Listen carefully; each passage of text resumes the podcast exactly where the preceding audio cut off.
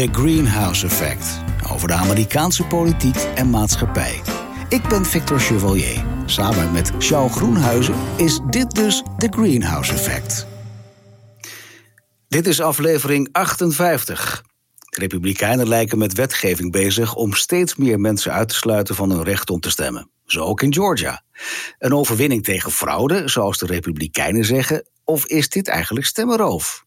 Verder springbreakrellen in Miami en een spannende situatie aan de grens met Mexico. En hoe ver staan de Verenigde Staten met de vaccinaties? Kan dit misschien betekenen dat ze klaar zijn om alle economische en culturele schade weer in te halen? Volgens Charles wel. Mr. Greenhouse weet het allemaal. Charles, om met het laatste te beginnen. Hoe, hoe ver staan ze? Want er is een enorm plan uh, wat weer op tafel gelegd is door uh, Mr. Biden. En, ja, en, en niet nou, alleen een plan. Uh, want, want, want ja, het is, het is geen Hugo de Jonge wat dat betreft. Met excuus nee. Hugo de Jonge. Uh, hij heeft ook minder blitse schoenen aan. Maar een ander verschil is dat het, ja, het gebeurt daar nu echt wel. Waarbij, en dat zeg ik er gelijk bij, voordat mensen weer gaan zeggen: oi, oi, oi, hij is zo pro-Biden, anti-Trump. Voor een deel is daarvoor natuurlijk de basis gelegd in de periode toen Donald Trump nog president was. Uh, voor een deel is daar toen, er zijn verschrikkelijke dingen gebeurd, maar is ook goed werk verricht als het gaat om de voorbereiding van die vaccinatie. En bijvoorbeeld omdat de Amerikanen als een bezetene bij de verschillende producenten ook hebben geïnvesteerd in de research. En er simpelweg voor hebben gezorgd dat ze genoeg vaccins hebben. En dat is allemaal te danken aan Trump eigenlijk. Nou, dat is ook iets te makkelijk. Het is aan beide en aan medewerkers enzovoort. Maar je moet, een deel van de credit, vind ik, uh, moet ook gaan naar Trump. Daar, toen is toch wel de basis gelegd. Want tenslotte zit Joe Biden er nog geen twee maanden. Ja. Ja, nu wel net twee maanden. Uh, maar dat, dat moet wel even gezegd worden. en ze hebben het gewoon slimmer gedaan. Mm-hmm. En ervoor gezorgd dat, dat er nu massaal vaccins zijn. En Joe Biden, toen hij net begon, zei hij: In mijn eerste 100 dagen ga ik 100 miljoen vaccins zetten. Ja, niet zelf, hè, maar enzovoort.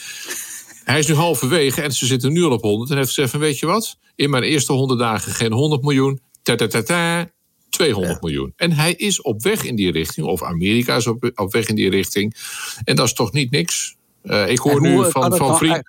Hoe, hoe, kan het nu eigenlijk zijn hè? Dat, dat, dat zij dat wel voor elkaar krijgen en dat wij hier in Nederland zo aan het aanprutsen zijn? Wat, ja, wat doen zij nu anders? Ik, ik, ik ben geen specialist in vaccincampagnes. Uh, helemaal niet van de omvang of hier in Nederland. En al laat staan de omvang die in de Verenigde Staten. Maar wat ik ervan begrijp, ook van degene ook uit de Trump-regering nog en nu uit de Biden-administratie. Dat ze inderdaad ja, heel zakelijk snoeihard hebben onderhandeld met die vaccinleveranciers. En dat ze nu gewoon ook per hoofd van de bevolking gewoon aanzienlijk meer vaccins hebben binnengehaald. Door ook wel als een idioot daarin te investeren. En uiteindelijk dus ook, het schijnt nu wel een probleem te zijn dat ze niet genoeg mensen hebben om te vaccineren. Mm -hmm. uh, ik las ergens ook dat, dat, dat dierenartsen en zo. Maar goed, denk je, ja, waarom niet? Boel, dierenarts kan toch een prik zetten? Boel, ik, ik ga met plezier naar mijn dierenarts om, om zo'n om zo'n AstraZeneca of prik te krijgen. Maar ze, ze hebben gewoon.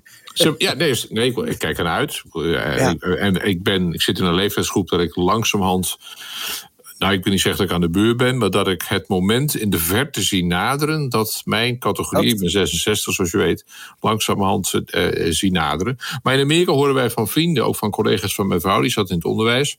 Mm. Uh, mensen in het onderwijs, dat is natuurlijk een zekere urgentie. Contact met, heel, met ouders, andere leerkrachten, kinderen enzovoort. Ja, daar horen we nu van heel veel mensen. Ja hoor, nee, nee, ik heb mijn tweede prik al gehad. Nou, dan, zijn ze, dan staan ze met 2-0 uh, blinkend voor. Ja, en dat is toch wel even andere koek. Nou, ik had ook gehoord hè, dat uh, Biden zou zeggen dat hij voor de 4th of July elke ja. volwassen Amerikaan zijn vaccinatie klaar heeft liggen. Dat het allemaal weer zou moeten kunnen. Dat ze eigenlijk de 4th of July weer normaal zouden kunnen feesten. Zoals ja. het er nu naar uitziet, gaat hem dat ook lukken dan? Hè? Nou ja, kijk, en op een bepaald moment ontstaat natuurlijk het, be het beroemde immuniteitseffect herd immunity. Hè, naarmate je in een groep mensen, de bevolking van een land, voldoende mensen hebt die immuun zijn door vaccinatie of omdat ze de ziekte hebben gehad en dus antistoffen hebben. Het weet je nog, helemaal in het begin geloofde ook Mark Rutte nog in vroege herd immunity. Van als we nou maar genoeg mensen besmetten, dan raken er ook daardoor minder mensen besmet. Nou, dat bleek toen flauwekul te zijn. De enige manier waarop je dat echt bereikt, is gewoon door massaal te vaccineren. En in die richting gaan de Amerikanen nu. En wat je nu ziet, is dat wij, wat wij hier in Nederland nu hebben bij de echt oudere eh, bevolking, eh, mensen in verpleeghuizen, daar zie je het aantal besmettingen, zieken en dus ook doden zie je dalen. Uh, maar dat moet natuurlijk in een veel bredere groep van de bevolking moet dat plaats hebben. En ik heb het net nog weer eens nagezocht uh, op de onvolprezen site Our World in Data, waar je precies kunt zien hoeveel vaccins er ook cumulatief gezet zijn. Dus alles bij elkaar opgeteld. En dat dan afgezet mm-hmm. tegen de omvang van de bevolking uiteraard. Per honderd of per duizend mensen. Ja, sorry. Maar dan bungelt Nederland wereldwijd. Niet vergeleken met allemaal arme landen in Afrika of zo. Maar met vergelijkbare landen. Want daar moet je toch even naar kijken. Uh, vergeleken ook met de Verenigde Staten bungelen we daar echt behoorlijk onder aan de lijst. Het is, als je naar het RIVM gaat, en ik doe dat uh, één keer per dag gemiddeld om dan eens even te kijken, ook naar hun taalgebruik. En dan staat daar, nou, daar staat net niet hoera achter. Wij doen nu 1,3 vaccinatie eh, per uh, seconde. Ja. En dan ga, ik ben eens gaan rekenen, want het waren er iets van 35.000 per dag. Denk ja, maar uh, dat blijkt dus dat, dat ze dan alleen kantooruren rekenen. Ja, ja. Ik, ja, de urgentie is nu toch zo groot dat je zegt van we gaan gewoon tot 11 uur s'avonds door, lijkt mij. Ja. Of ben ik nou gek, Victor? Nee, zoals, wij, zoals, zoals wij ZZP'ers ook niet zeggen van jongens, uh, kwart over vijf hoogste tijd. Ik ga we stoppen. we gaan eens op Buzon. Ja, nee, dat gaan we niet doen. Maar het, het is, ik, ik vind het inderdaad serieus wel raar hoor. Hoe, hoe wij in een, in een eigenlijk een, een eh, land wat heel bekend staat om zijn organisatie. Ja. Uh, de Duitsers zijn nog beter, maar Nederlanders volgen daar vrij snel achterop. En dat wij dit niet voor elkaar krijgen. En, en dat ik ook nergens mensen in de journalistiek hoor die zeggen: joh, we moeten dit of we moeten dat. Er wordt ook niet echt iets aangeboden wat anders moet.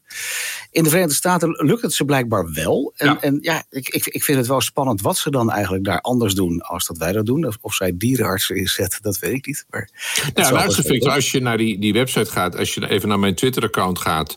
Uh, ik heb net nog weer een overzichtje daarop gezet van die website Our World in Data, waarin Nederland wordt vergeleken met een fors aantal landen, waaronder de Verenigde Staten, VK, Europese landen, Scandinavische landen. Dan zie je dat de meeste landen het beter doen. Want jij vraagt je af, Victor, wat doen ze in Amerika nou zo goed, wat wij niet goed doen? Het is slimmer om je af te vragen: wat doen wij nou eigenlijk fout, wat de meeste andere landen op zijn minst beter tot goed doen? Ja, uh, gewoon ja. naar de cijfers kijken, dan hoef je geen verstand te hebben van vaccinaties. Maar we zitten toch vergeleken met al die andere landen maar een beetje aan te klunzen. En we moeten alsmaar hopen dat de, op de opgewekte uh, voorspellingen van uh, Hugo de Jonge uit gaan komen. Ja, ja, als we daarvan afhankelijk zijn, dan. sorry Hugo, maar daar heb ik geen onvoorwaardelijk, onvoorwaardelijk vertrouwen in. Nee, maar ja, het is, het is, het is wel dat we, dat we daar in ieder geval. Het, het, we hebben het nu over de Verenigde Staten. We, we gaan dus een keer een podcast hier die over Nederland maken. Dat kunnen we ja, volgens mij oh, ook. ja, enig. Lijkt me nee. Uh, ik, ja, ik, heb nog eens een boek geschreven, Leven in Nederland.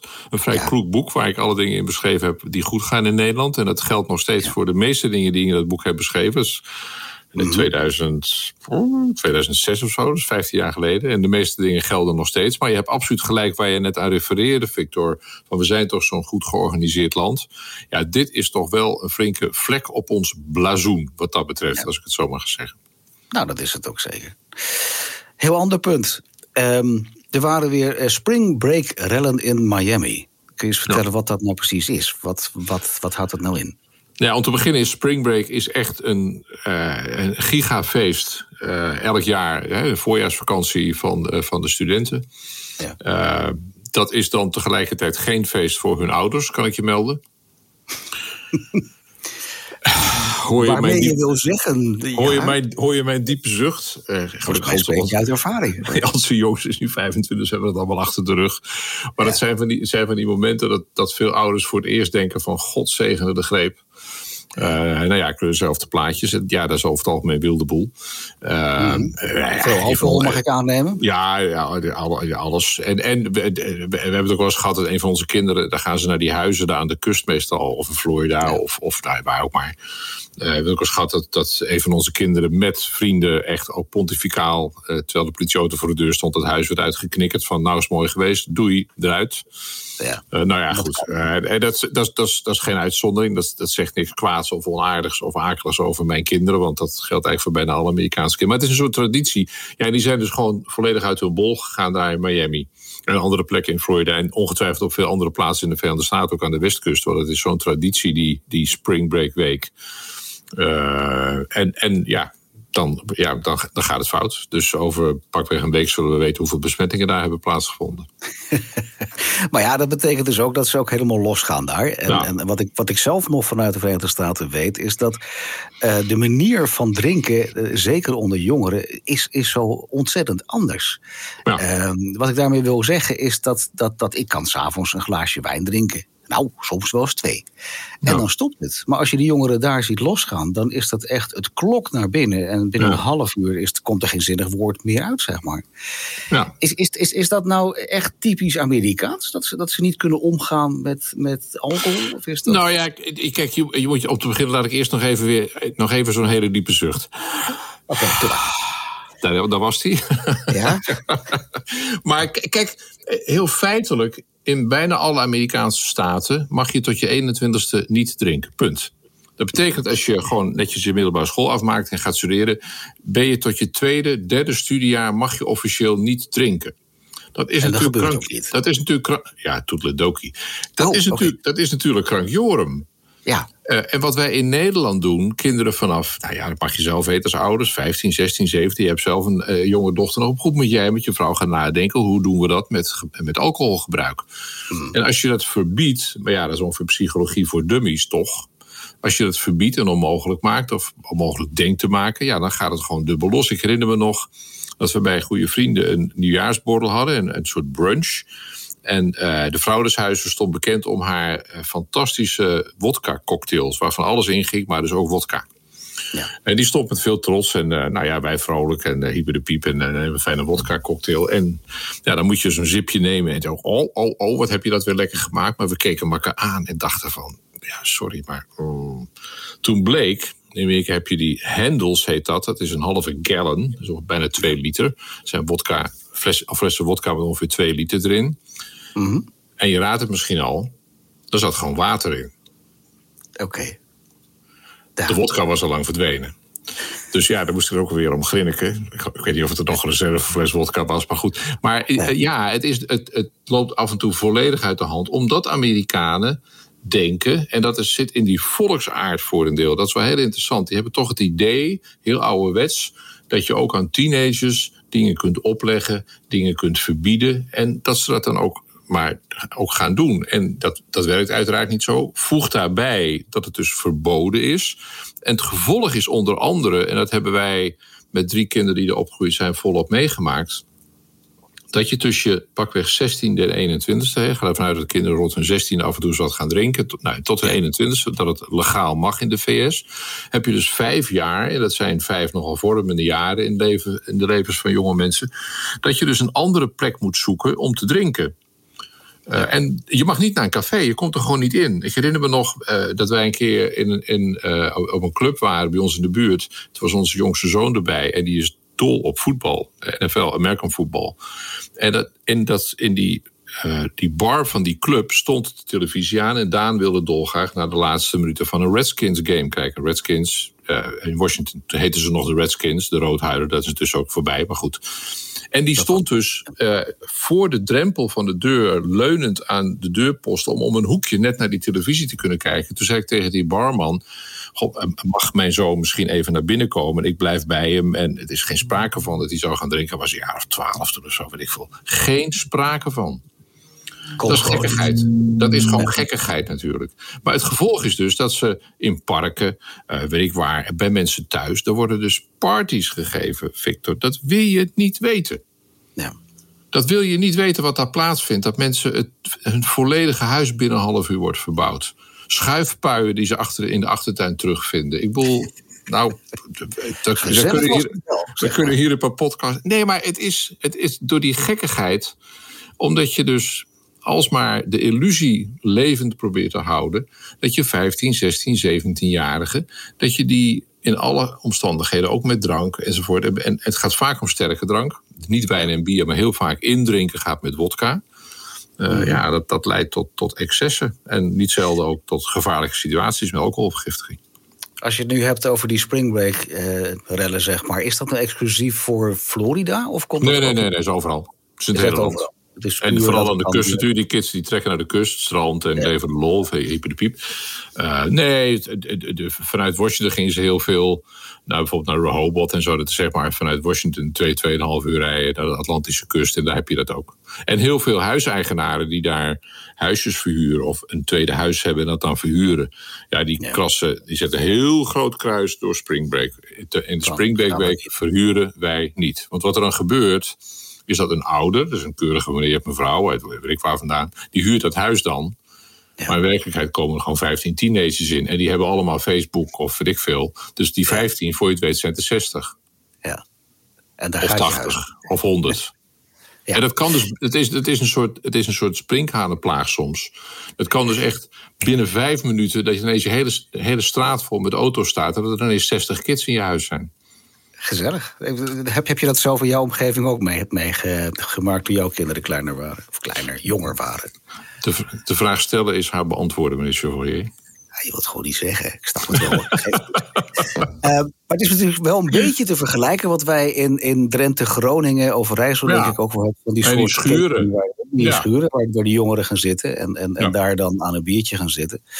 Uh, ik vraag me trouwens af of ze dat op dit moment met de corona wellicht ook wel stiekem een beetje doen. Het, het, het zou maar zo kunnen, zeg maar. Een, een beetje, zei je. Ik hou mij in. Ik zei een beetje. Dat je bent je naïef. Je bent, je bent ja. ronduit. of je doet alsof. Ben ik, al, ben ik al jaren. Ik ben al jaren naïef.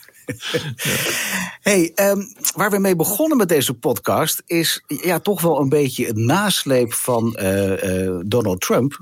Uh, ja. In die zin dat er een wetgeving is die, die, die steeds meer mensen lijkt uit te sluiten om te kunnen stemmen. En dat ja. gaat best wel hard, geloof ik. Vertel, wat is daar op dit moment aan de hand? Nou, er is hier een, een, een, politieke oorlog gaande, waarvan de betekenis in heel veel opzichten verre presidentsverkiezingen overstijgt. Dat zou mijn mm-hmm. stelling zijn. En ik leg graag uit wat, wat ik bedoel. Kijk, je moet, zoals bijna altijd, en ik heb dat vaker ook in deze podcast gezegd, altijd je realiseren dat er een heel groot verschil is tussen de federale overheid in Washington ja. en de bevoegdheden van staten. De bevoegdheden van staten zijn over het algemeen groot, veel groter dan provincies, ook politiek veel belangrijker. En, en commissaris van de Koning is een brave borst, heel gezellig, maar heeft natuurlijk niet veel invloed. Provinciale staten, prima, maar heeft ja, ook wel invloed. Maar goed, het is veel belangrijker. In Amerika zijn die staten. En die staten zijn voor een flink deel politiek in handen van de Republikeinen.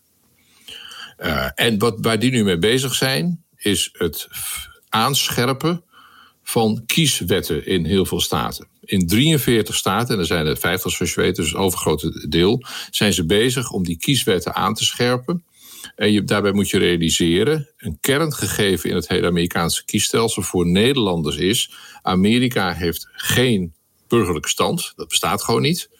Mm. Dus is het proces om te kiezen is veel ingewikkelder dan hier in Nederland. Je moet je namelijk registreren als kiezer, als democrat, als republikein of onafhankelijk.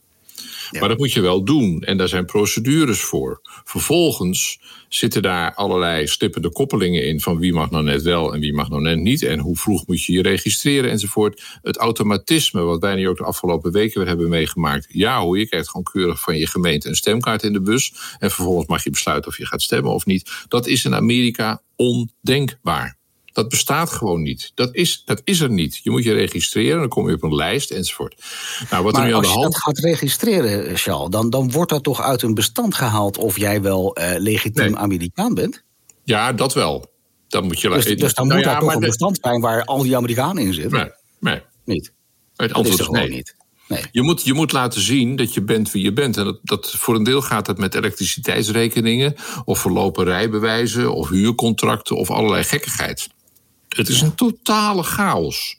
Wat er nu aan de hand is, is dat in heel veel staten, Georgia is een prachtig voorbeeld. En het is ook een interessant voorbeeld, omdat Georgia, dat weet je waarschijnlijk nog, in de nasleep van de verkiezingen zowel voor de nipte overwinning van Joe Biden als die twee senaatzetels, wat heel lang spannend was. In Georgia hebben ze nu vergaande voorstellen gedaan om die kieswetten te beperken, om het moeilijker te maken. Bijvoorbeeld Er is een procedure in veel staten, de motor-voter-regeling. Dat als je je rijbewijs verlengt, dat je automatisch, hoef je maar aan te kruisen, je automatisch registreert als kiezer. Nou, hoeveel makkelijker kan het zijn? En voor zo'n rijbewijs moet je wel naar de MVA, de Motor Vehicle Administration. Dat mhm. wordt geschrapt. Er zijn allerlei regelingen dat je uh, van tevoren mag stemmen. Dat poststemmen waar een hoop gedoe over is geweest. Er zijn bijvoorbeeld veel plekken waar je ook op zondag mag stemmen. Bijvoorbeeld in diezelfde staat Georgia is dat nu ook ingetrokken. Terwijl bijvoorbeeld in Zwarte Kerk het vele jaren al een sterke traditie is dat je op zondag naar de kerk gaat en tegelijk even gaat stemmen. Souls to the polls heette dat ook. Uh, de volmachten de manier waarop je moet identificeren, waar we het net over hadden. In totaal zijn er in 43 staten 250, u hoort het goed meneer Chevalier, 250 wetten ingediend om kiesrecht van grote groepen uh, te beperken. En daar komt bij, dat als je gewoon naar onderzoek kijkt, treft dat vooral mensen, uh, bijvoorbeeld eh, African Americans of andere minderheden. Mensen met een lager inkomen die misschien een wat minder mm. georganiseerd leven hebben enzovoort. En het gekke is, of eigenlijk niet zo gek, bijvoorbeeld in Georgia. Ja. Is, hebben ook de Republikeinen, die daar het grootste deel van de tijd politiek de baas zijn geweest, altijd lopen pochen. Moet je kijken wat goed wij, hoe goed wij dat hier voor elkaar hebben. En nu ze verliezen, want ze hebben verloren, weet je in november. Senaat verloren, Huis verloren, presidentschap verloren. Nu ineens zeggen die Republikeinen: ja, nee, maar er wordt nog wel heel veel fraude gepleegd. Nou, A is daar geen bewijs voor. Eh, Trump praat, kletste uit zijn nek toen hij dat zei. En die Republikeinen kletsen nu ook nog uit hun nek. En dat zie je nu in een groot aantal staten gebeuren. En als de Republikeinen in al die staten hun zin zouden krijgen, zeggen ook een aantal mensen, dat kan hmm. voor tientallen jaren de politieke verhoudingen ingrijpend in het voordeel van de Republikeinen, in het nadeel van de Democraten beïnvloeden. Vandaar dat ik in mijn eerste zin zei: wat hier nu aan de hand is, is belangrijker dan het presidentschap. Maar, een hele grote maar, want de Democraten zijn ook niet gek. Die Democraten zijn, weten we, nu in de meerderheid in het Huis van Afgevaardigden. In de Senaat is het 50-50 met een beslissende stem van Kamala Harris. Daar liggen nu twee heel belangrijke wetsontwerpen. En in mhm. die